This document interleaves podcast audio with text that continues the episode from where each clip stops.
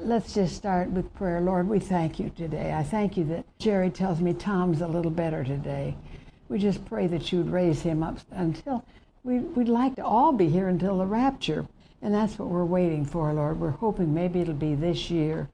That's why I was wondering if maybe I should talk a little about prophecy after we finish Samuel and then come back to Samuel and Kings after we do a little prophecy, because things are winding down and all the emails that I get say that the time clock is ticking, and we know that it's very near the end. But we want you to come and take us up before the tribulation. We know that's going to be. So, Lord, bless us as we consider David's life and all the things that happened to him. We know that he made many, many mistakes, but whatever you sow, that you're going to reap. And David is reaping what he sowed with that one look and giving into it with Bathsheba, and how the sorrows never left his family from then on. So, Lord, we just ask that you bless us today as we look at these things in Jesus' name. Amen. We start at the 14th chapter of 2 Samuel. We saw that last time Absalom wanted to kill his brother Amnon because he had raped his sister. So we're going to see how this all happened. Then Jonadab, let's look just at verse 32 of chapter 13. Jonadab, the son of Shimea, David's brother. David, you know, was one of 8 boys, and Shimea had a son named Jonadab, who was very crafty and a wicked man, really. Said, "Let not my lord suppose they've killed all the young men, the king's sons. Only Amnon is dead, for by the command of Absalom, this has been determined from the day that he forced his sister Tamar. Now, therefore, let not my lord the king take the thing to heart, to think that all the king's sons are dead, for only Amnon is dead." Then Absalom fled, and the young man who was keeping watch lifted his eyes and looked, and there many people were coming from the road on the hillside behind him. And Jonadab said to the king, "Look, the king's sons are coming, as your servant said, so it is." So it was, as soon as he had finished speaking, that the king's sons indeed came. They lifted up their voice and wept. Also the king and all his servants wept very bitterly. But Absalom fled and went to Talmai, the son of Ammihud, king of Geshur. And David mourned for his son every day. So he fled to his grandfather's. So Absalom fled and went to Geshur and was there 3 years. And David longed to go to Absalom, for he had been comforted concerning Amnon because he was dead. So during those 3 years, he wished he could see, but he just acted very foolishly and unwisely. We saw how wisely David acted with Saul, but now he's acting not according to what the Bible says. So we'll see this as we move through the 14th and 15th chapters. So Joab, the son of Zeruiah. Now Zeruiah was one of David's sisters. In fact, let's look at this before we get into Amasa and everything. Look at 1 Chronicles chapter 2. That's why Chronicles is so very important, because it starts with the history of Adam begat so-and-so, and it goes down. In chapter 2, it moves down to verse 12 of chapter 2, Boaz. We know who he was. Salmon and Boaz. Boaz begat Obed. Obed begat Jesse.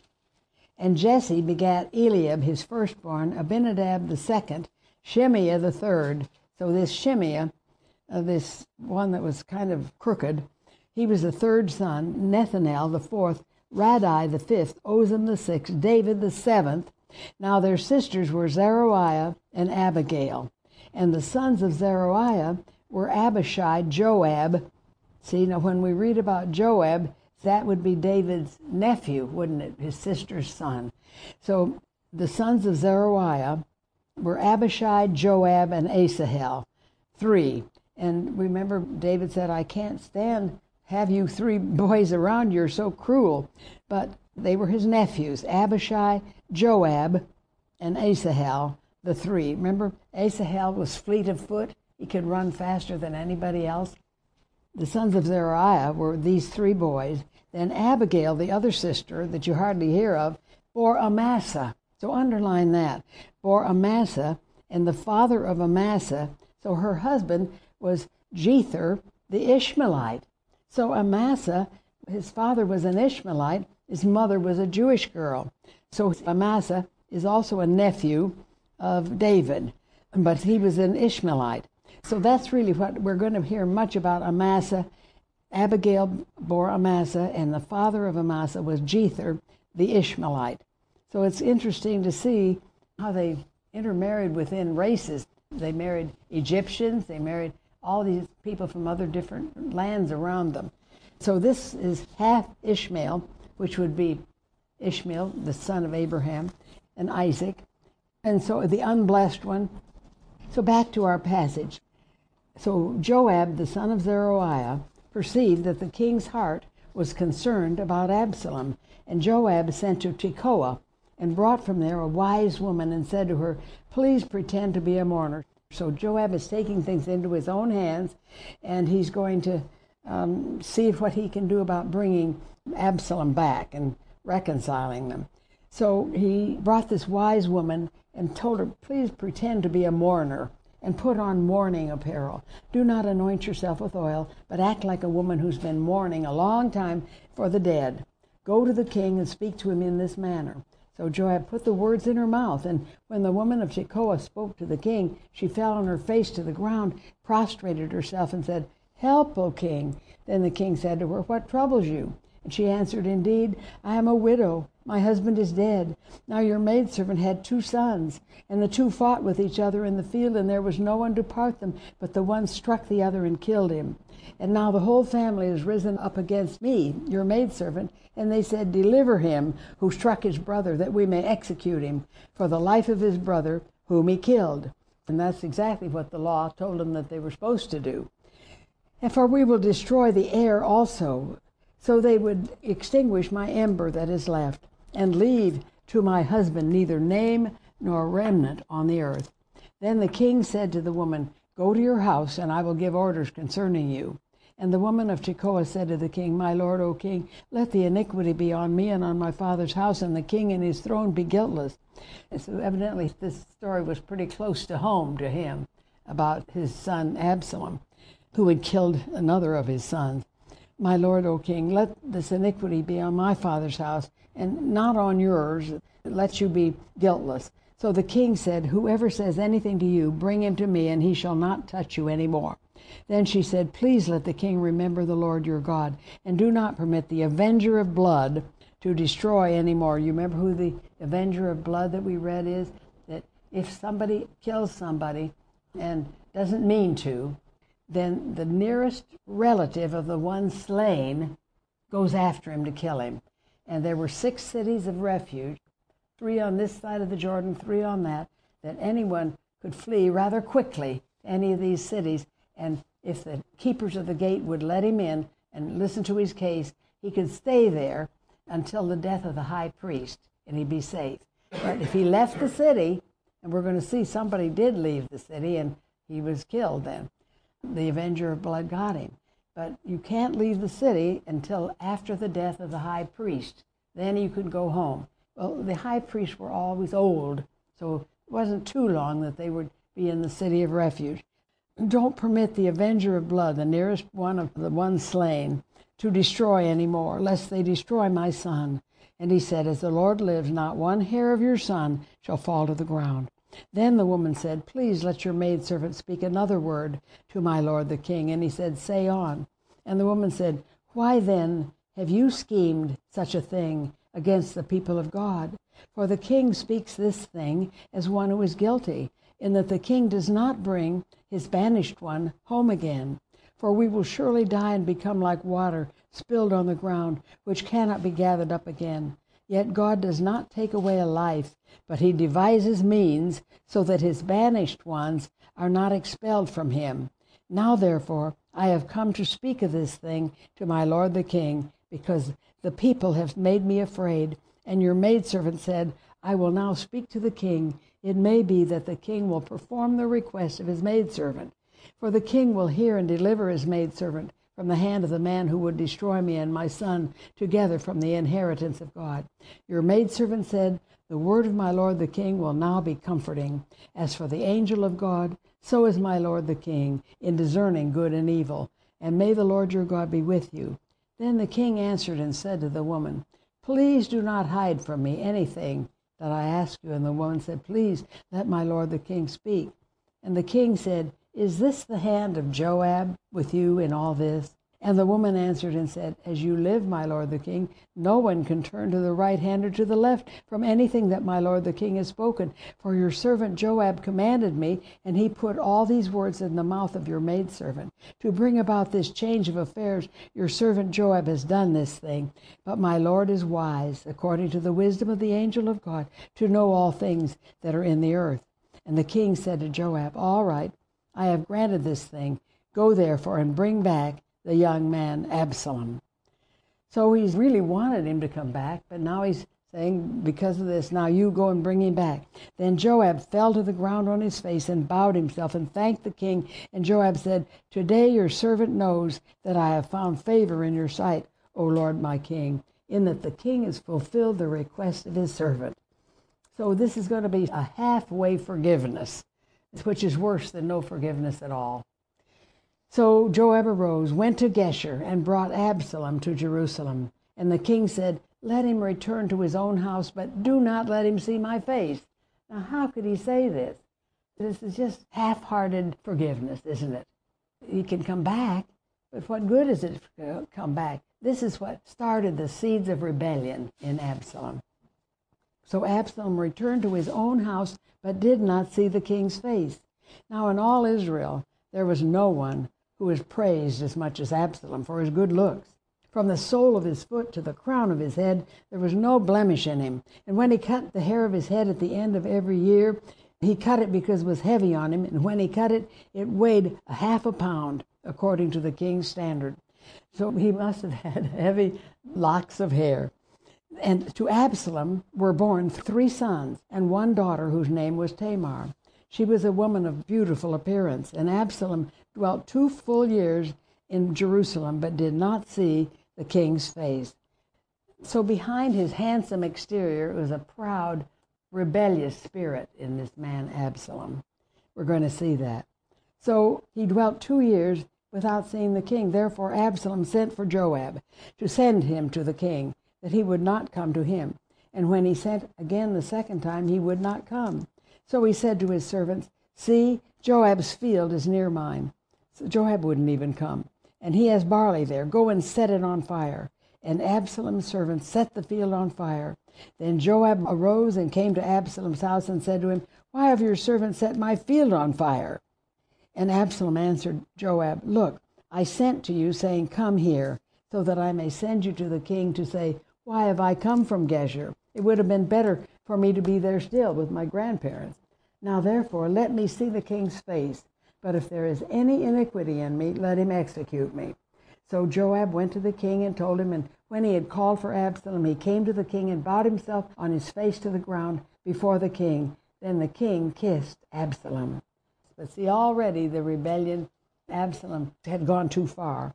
After this it happened that Absalom provided himself with chariots and horses and 50 men to run before him. Now Absalom would rise early and stand beside the way of the gate where all the business of the city of Jerusalem was handled. So it was, whenever anyone who had a lawsuit came to the king for a decision, that Absalom would call to him and say, What city are you from? And he would say, Your servant is from such and such a tribe of Israel.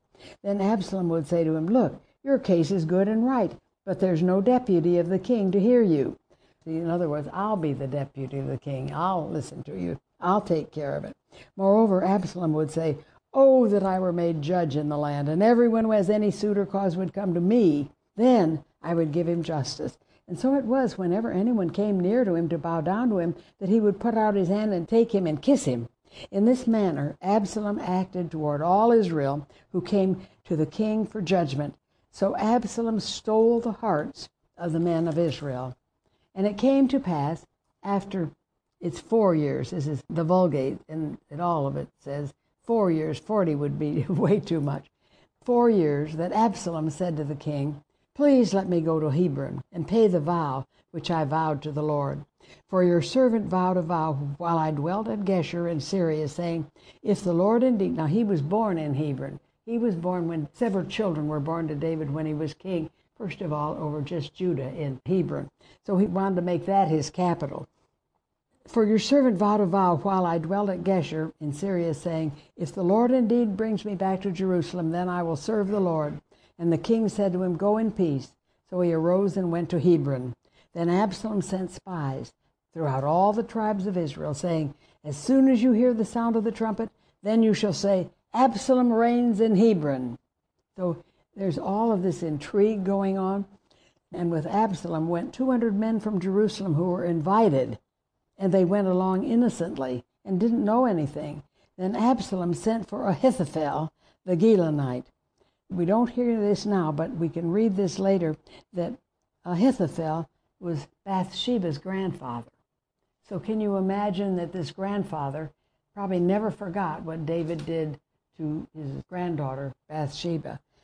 Then Absalom sent for Ahithophel, the Gilonite, David's counselor, from his city, namely from Gilo, while he offered sacrifices. And the conspiracy grew strong, for the people with Absalom continually increased in number. And a messenger came to David, saying, The hearts of the men of Israel are with Absalom. Well, David believes this, so he thought, well, he'll kill me. I have to get out of here. So David said to all of his servants who were with him at Jerusalem, Arise, let us flee, or else we shall not escape from Absalom.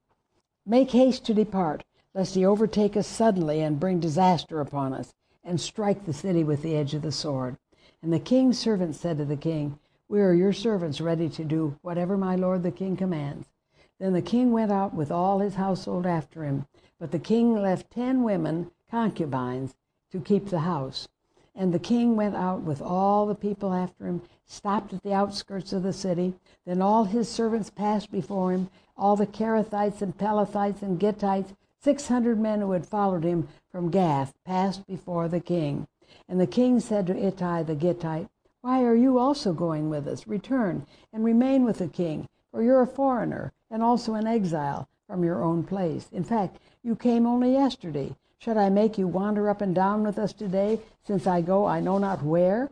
Return, take your brethren back. Mercy and truth be with you. And Ittai answered the king and said, As the Lord lives, and as my lord the king lives, surely in whatever place my lord the king shall be, whether in death or life, even there also your servant will be. So David said to Ittai, Go and cross over. Then Ittai the Gittite and all his men and all the little ones who were with him crossed over, and all the country wept with a loud voice, and all the people crossed over. The king himself also crossed over the brook Kidron, which is the eastern boundary of Jerusalem. There was Zadok also, and all the Levites with him, bearing the ark of the covenant of God. So they're going to have the ark with them and the priest. And they set down the ark of God, and Abiathar went up until all the people had finished crossing over the city. So Abiathar the priest put the ark down, representing God's throne, and that was supposed to keep them safe till everybody crossed over. Then the king said to Zadok, Carry the ark of God back into the city. If I find favor in the eyes of the Lord, he will bring me back and show me both the ark and his habitation, Jerusalem. But if he says thus, I have no delight in you, here I am, let him do to me as seems good to him. The king also said to Zadok the priest, Are you not a seer? Return to the city in peace, and your 2 sons with you, Ahimaaz your son, and Jonathan the son of Abiathar. See, I will wait in the plains of the wilderness until word comes from you to inform me. Therefore Zadok and Abiathar carried the ark of God back to Jerusalem, and they remained there. So David went up by the ascent of the Mount of Olives. See, that isn't very far, because when you go over there to visit, you stand on the Mount of Olives and you just look across the valley and see Jerusalem and where the temple was and everything. So he went up to the Mount of Olives, and as he went up, he had his head covered and went barefoot, and all the people who were with him covered their heads and went up weeping as they went up. Then someone told David, saying, Ahithophel is among the conspirators with Absalom. Bathsheba's grandfather has turned away from being your counselor and has gone after Absalom. Ahithophel is among the conspirators. And David said, O Lord, I pray, turn the counsel of Ahithophel into foolishness. He's praying that to God, and God is going to do that for him. We'll see how he does it. Now it happened when David had come to the top of the mountain, where he worshipped God, that there was Hushai, the Archite, David's friend, coming to meet him with his robe torn and dust on his head.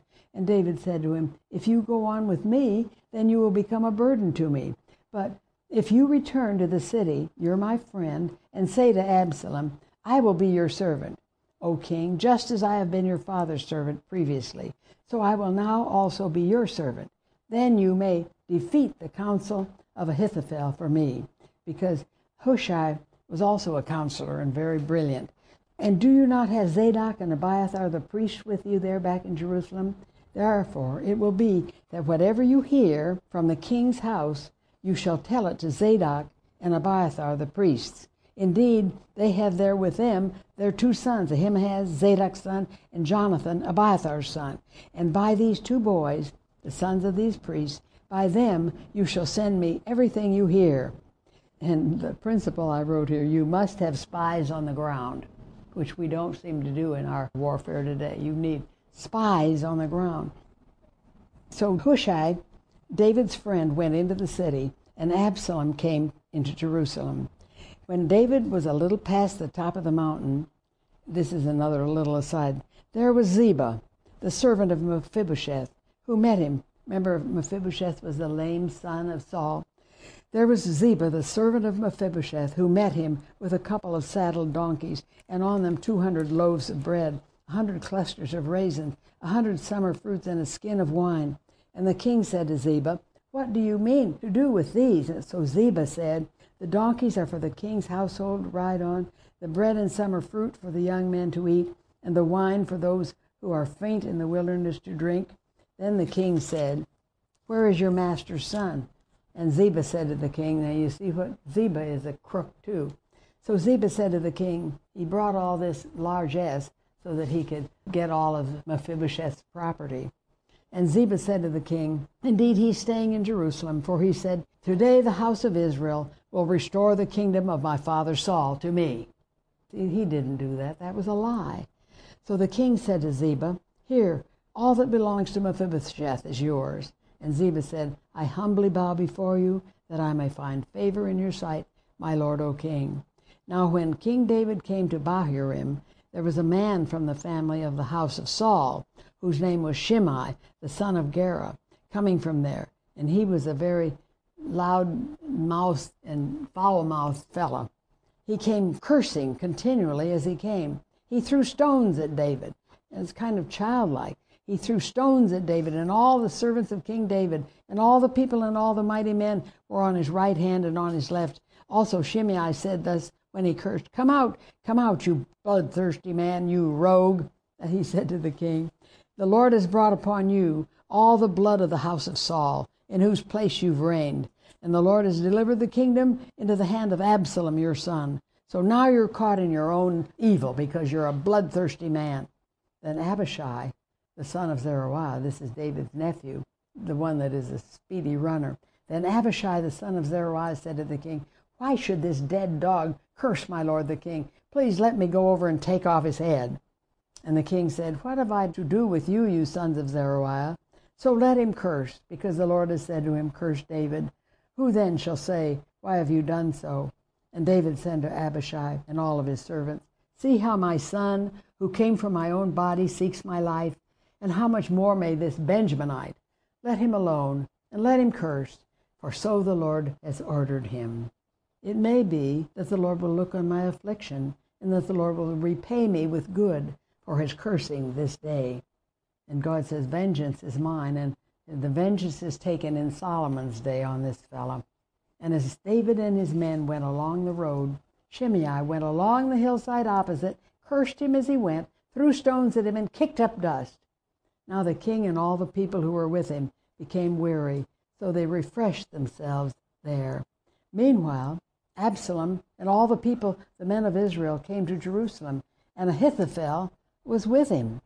And so it was when Hushai the Archite, David's friend, came to Absalom, that Hushai said to Absalom, "Long live the king, long live the king." So Absalom said to Hushai, "Is this your loyalty to your friend David? Why did you not go with him?" And Hushai said to Absalom, "No, but whom the Lord and this people and all the men of Israel choose, his will I be, and with him I will remain. Furthermore, whom should I serve? Should I not serve in the presence of his son, as I have served in your father's presence? So I will be in your presence. Then Absalom said to Ahithophel, Give counsel as to what we should do. So Absalom turned from him. He was satisfied with that answer. So Absalom said to Ahithophel, Tell us now what we should do. And Ahithophel said to Absalom, Go into your father's concubines, whom he has left to keep the house, and all Israel will hear that you are abhorred by your father. Then the hands of all who are with you will be strong. So they pitched a tent for Absalom on the top of the house. Remember what God had said to David, I'll pay you back for what you've done, and all of your wives will have this happen to them, what you did to Bathsheba, in the sight of all Israel. So they pitched a tent for Absalom on the top of the house, and Absalom went into his father's concubines in the sight of all Israel. And the counsel of Ahithophel, which he gave in those days, was as if one had inquired at the oracle of God. So it was all the counsel of Ahithophel, both with David and with Absalom. Moreover, Ahithophel said to Absalom, Now let me choose 12,000 men, and I will arise and pursue David tonight. I will come upon him while he's weary and weak and make him afraid. And all the people who are with him will flee, and I will strike only the king. Then I will bring back all the people to you. When all return except the man whom you seek, then all the people will be at peace. And the saying pleased Absalom and all the elders of Israel, and if they followed it, it probably would have worked. Then Absalom said, Now call Hushai the Archite also. Let's hear what he says, too. And when Hushai came to Absalom, Absalom spoke to him, saying, Ahithophel has spoken in this manner. Shall we do as he says? If not, speak up. And I think this is a brilliant answer. So Hushai said to Absalom, The counsel that Ahithophel has given is not good at this time. Isn't that a wonderful way of phrasing it?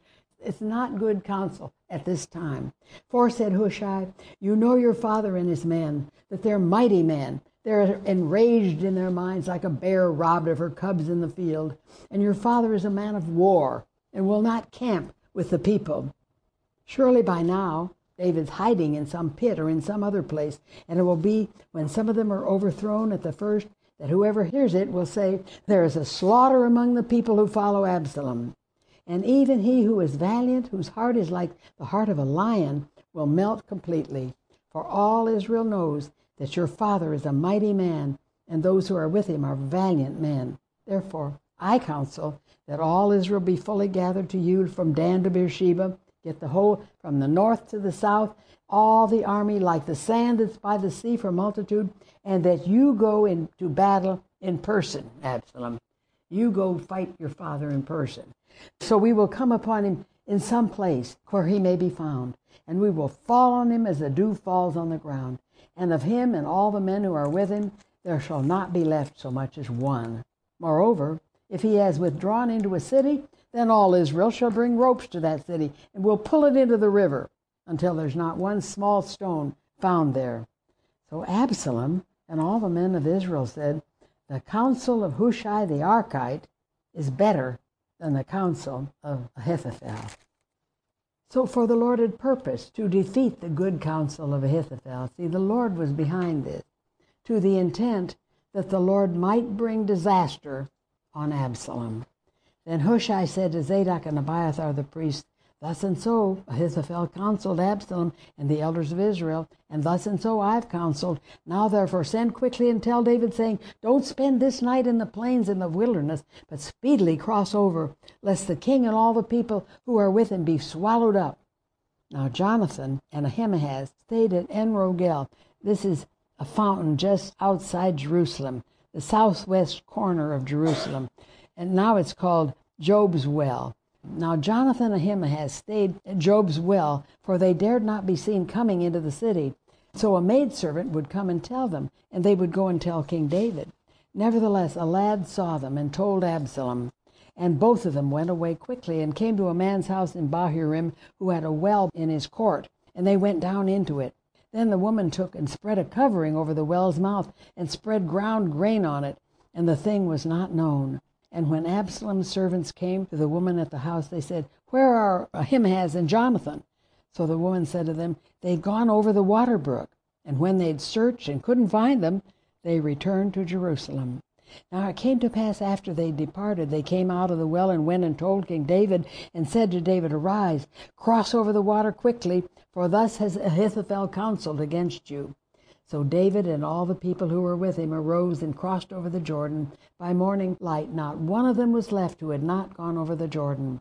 Now when Ahithophel, this is Bathsheba's grandfather, when Ahithophel saw that his counsel was not followed, he saddled his donkey and arose and went home to his house, to his city. He put his household in order and hanged himself and died. And he was buried in his father's tomb. Dr. Ryrie said about this that Ahithophel, perceptive to the end, realized his cause was lost. Other suicides recorded in the Bible are those of Ahimelech, Judges 9, Samson, Judges 6:13. Remember, he killed himself. Saul, 1 Samuel, he fell on his sword. Zimri in 1 Kings, we haven't come to him yet. And Judas in Matthew 27:5. Now, someone says, if a believer commits suicide, do they go to hell? No. When you believe in Jesus, you have what kind of life? Everlasting life. You can kill yourself. You can do whatever you want, but you can't undo a new life. You're born again into God's family. You may get in, so as by the skin of your teeth. Enter in, you lazy servants, you poor, without any reward. But anyway, suicide does not automatically mean you go to hell. Especially if you're a believer, you go to heaven early. So 24, then David went to Mahanaim, and Absalom crossed over the Jordan, he and all the men of Israel with him. So they followed the advice of David's friend, and so he got all of Israel from the north to the south, thousands probably of armed men. And Absalom made Amasa, we saw him, captain of the army instead of Joab. Remember, we read his father was an Ishmaelite by birth, but he was an Israelite by religion. He was David's nephew and the first cousin of Joab. So Amasa was made Absalom's captain of the army instead of Joab. This Amasa was the son of a man whose name was Jethro, an Israelite, who had gone into Abigail. So his mother was the daughter of Nahash, or this is really David's father, Nahash, sister of Zeruiah, Joab's mother. So they were related. So Israel and Absalom encamped in the land of Gilead. Now it happened when David had come to Mahanaim that Shobi, the son of Nahash from Rabbah of the people of Ammon. Remember, David was kind. He and his grandfather were friends, but the son repulsed David's attempts at friendship. But this is another son. So Shobi, the son of Nahash from Rabbah of the people of Ammon, and Maker, the son of Amiel from Lodebar, and Barzillai, the Gileadite from Rogelim, they brought beds and basins, earthen vessels of wheat, barley, flour, parched grain and beans, lentils and parched seeds, honey and curds, sheep and sheaves of the herd, for David and the people who were with him to eat. For they said, the people are hungry and weary and thirsty in the wilderness. So the Lord provided for them while they were in hiding. And David numbered the people who were with him, and sent captains of thousands and captains of hundreds over them. Then David sent out 1/3 of the people under the hand of Joab, 1/3 under the hand of Abishai, the son of Zeruiah, David's sister, Joab's brother, and 1/3 under the hand of Ittai the Gittite. And the king said to the people, I also will surely go out with you myself. But the people answered, You shall not go out. For if we flee away, they won't care about us, nor if half of us die, they don't care about us. But you are worth 10,000 of us now, for you are now more help to us in the city. So the king said to them, Whatever seems best to you, I will do. So the king stood beside the gate, and all the people went out by hundreds and by thousands. Now the king had commanded Joab, Abishai, and Ittai, saying, Deal gently for my sake. Now this is another weakness of David. He wanted Absalom back, yet he wouldn't see him. And now he's saying, Deal gently for my sake with the man that wants to kill you, that wants to take your place. Deal gently for my sake with the young man Absalom. And all the people heard when the king gave all the captains orders concerning Absalom. So the people went out into the field of battle against Israel, and the battle was in the woods of Ephraim. The people of Israel were overthrown there before the servants of David, and a great slaughter of 20,000 men in Absalom's army took place there that day. For the battle there was scattered over the face of the whole countryside, and the woods devoured more people that day than the sword devoured. Then Absalom met the servants of David. Absalom rode on a mule. The king's sons rode on white mules. He rode on a mule. The mule went under the thick boughs of a great terebinth tree, and his head caught in the terebinth. So he was left hanging between heaven and earth. So this beautiful hair that he was so proud of ended up being the means of his death, really. And the mule which was under him just kept going. And here he is hanging by his hair, caught in the tree. Now a certain man saw it and told Joab and said, "I just saw Absalom hanging in a terebinth tree." So Joab said to the man who told him, "You just saw him? And why didn't you strike him there to the ground? I would have given you 10 shekels of silver and a belt." But the man said to Joab, "Though I were to receive 1,000 shekels of silver in my hand, I would not raise my hand against the king's son, for in our hearing the king commanded you, and Abishai and Ittai, saying, 'Beware lest anyone touch the young man Absalom.' Otherwise, I would have dealt falsely against my own life, for there's nothing hidden from the king, and you yourself would have set yourself against me." Then Joab said, "I cannot longer linger with you." And he took 3 spears in his hand, thrust them through Absalom's heart, while he was still alive in the midst of the terebinth tree. And 10 young men who bore Joab's armor surrounded Absalom and struck and killed him. Then Joab blew the trumpet, and the people returned from pursuing Israel, for Joab held back the people. And they took Absalom and cast him into a large pit in the woods, and laid a very large heap of stones over him. Then all Israel fled, everyone to his tent. Now Absalom in his lifetime had taken and set up a pillar for himself, a big monument, which is in the king's valley. For he said, "I have no son to keep my name in remembrance." He called the pillar after his own name, and to this day it's called Absalom's Monument. Then Ahimaaz, the son of Zadok, in the priestly family, Zadok the priest, said, "Let me now run and take the news to the king, how the Lord has avenged him of his enemies." So Joab said to him, "You shall not take the news this day, for you shall take the news another day. But today you shall take no news, because the king's son is dead." Then Joab said to the Cushite, "Go tell the king what you've seen." So the Cushite bowed himself to Joab and ran. And Ahimaaz, the son of Zadok, again said to Joab, "But whatever happens, please let me also run after the Cushite." Joab said, "Why will you run, my son, since you have no news ready?" "But whatever happens," he said, "let me run." So he said to him, "Run." Then Ahimaaz ran by the way of the plain and outran the Cushite. Now David was sitting between the 2 gates, and the watchman went up to the roof over the gate to the wall, lifted his eyes and looked, and there was a man running alone. Then the watchman cried out and told the king, and the king said, "If he's alone, there's news in his mouth." And he came rapidly and drew near. Then the watchman saw another man running, and the watchman called to the gatekeeper and said, "There's another man running alone." And the king said, "He also brings news." So the watchman said, "I think the running of the first is like the running of Ahimaaz, the son of Zadok, the priest." And the king said, "He's a good man, comes with good news." And Ahimaaz called out to the king, "All is well." Then he bowed down with his face to the earth before the king and said, "Blessed be the Lord your God, who delivered up the men who raised their hand against my lord the king." And the king said, "Is the young man Absalom safe?" And Ahimaaz answered, "When Joab sent the king's servant and me, your servant, I saw a great tumult, but I didn't know what it was about." And the king said, "Turn aside and stand here." So he turned aside and stood still. Just then the Cushite came, and the Cushite said, "There is good news, my lord the king. The Lord has avenged you this day of all those who rose against you." And the king said to the Cushite, "Is the young man Absalom safe?"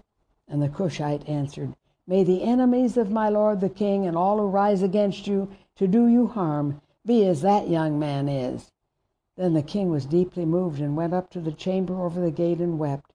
And as he went, he said thus, "Oh, my son Absalom, my son Absalom, if only I died in your place. Oh, Absalom, my son, my son." And Joab was told, "Behold, the king is weeping and mourning for Absalom." So the victory that day was turned into mourning for all the people. For the people heard it said that day, The king is grieved for his son. And the people stole back into the city that day, as people who are ashamed steal away when they flee in battle. But the king covered his face, and the king cried out with a loud voice, "Oh, my son Absalom! Oh, Absalom, my son, my son!" Then Joab came into the house to the king and said, "Today you have disgraced all your servants, who today have saved your life, the lives of your sons and daughters, the lives of your wives, and the lives of your concubines, in that you love your enemies and hate your friends. For you have declared today that you regard neither princes nor servants. For today I perceive that if Absalom had lived and all of us had died today, then it would have pleased you well. Now therefore arise, go out and speak comfort to your servants. For I swear by the Lord, if you do not go out, not one will stay with you this night, and that will be worse for you than all the evil that's befallen you from your youth until now." Then the king arose and sat in the gate, and they told all the people, "There is the king sitting in the gate." So all the people came before the king, for every one of Israel had fled to his tent. Now all the people were in a dispute throughout all the tribes of Israel, saying, "The king saved us from the hand of our enemies. He delivered us from the hand of the Philistines, and now he's fled from the land because of Absalom. But Absalom, whom we anointed over us, has died in battle. Now, therefore, why do you say nothing about bringing back the king?" Then King David sent to Zadok and Abiathar the priest, saying, "Speak to the elders of Judah, saying, 'Why are you the last to bring the king back to his house, since the words of all Israel have come to the king, even to his house?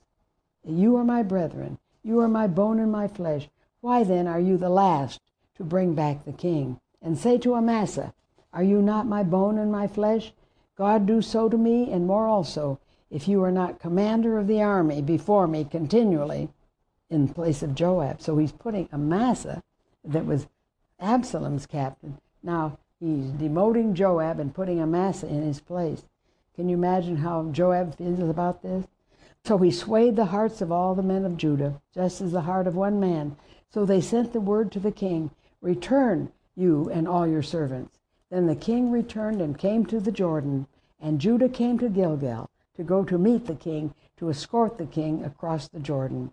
And Shimei, the son of Gera, a Benjaminite, who was from Bahurim, hastened and came down with the men of Judah to meet King David. There were 1,000 men of Benjamin with him, and Ziba, the servant of the house of Saul, and his 15 sons and 20 servants with him. And they went over the Jordan before the king. Then a ferry boat went across to carry over the king's household, and to do what he thought good. Now Shimei, the son of Gera, the one that was cursing, fell down before the king when he had crossed over the Jordan. He said to the king, 'Don't let my lord impute iniquity to me, or remember the wrong your servant did on the day that my lord the king left Jerusalem, that the king should take it to heart.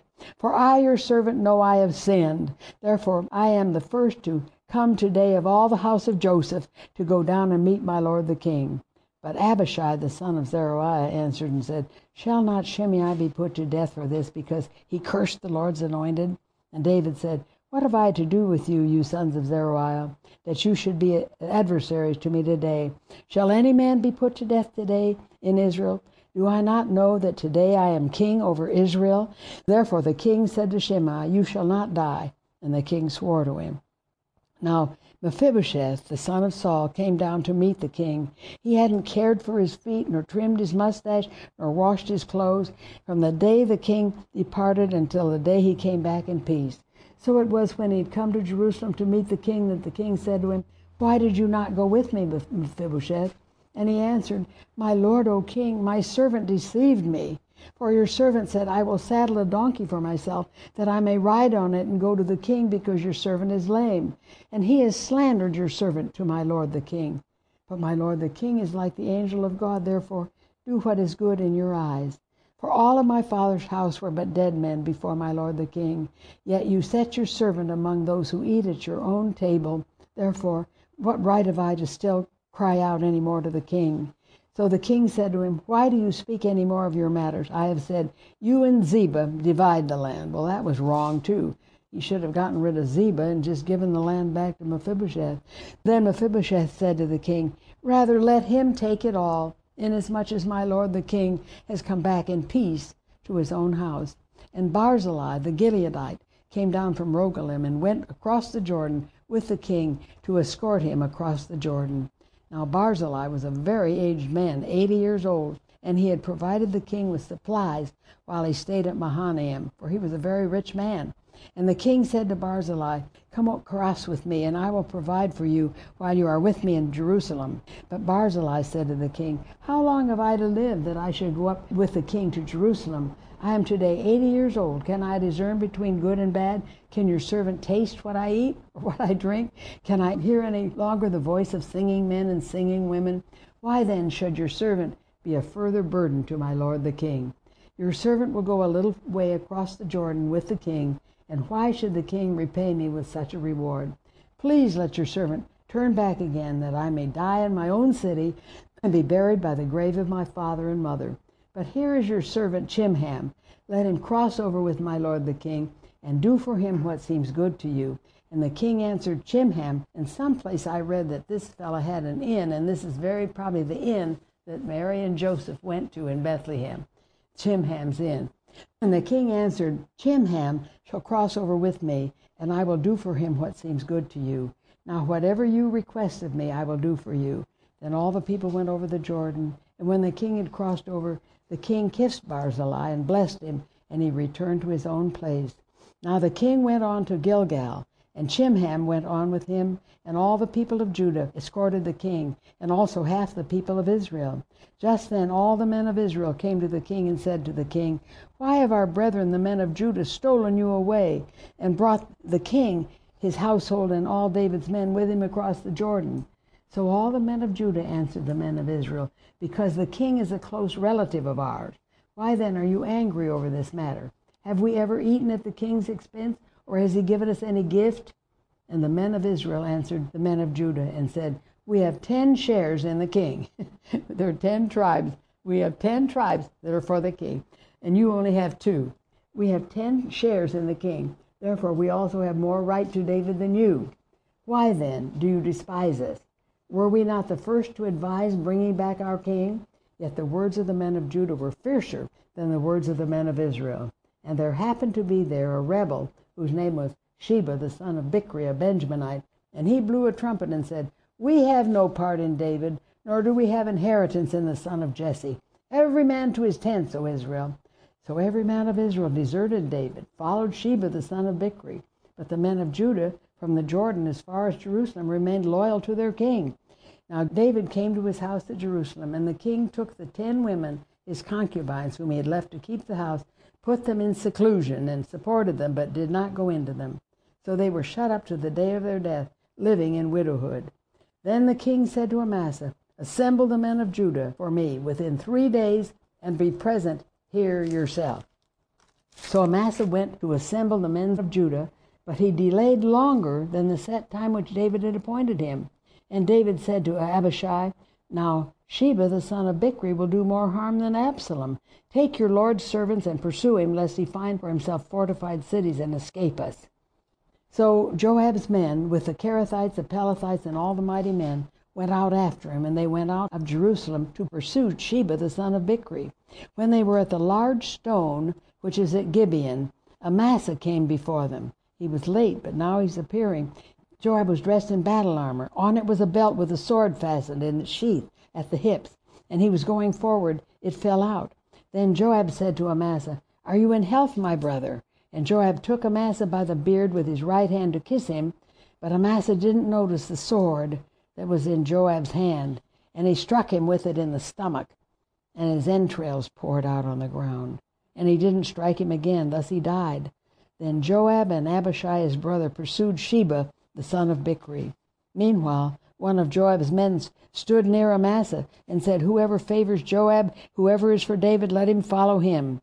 But Amasa wallowed in his blood in the middle of the highway. And when the men saw that all the people stood still, they moved Amasa from the highway to the field and threw a garment over him.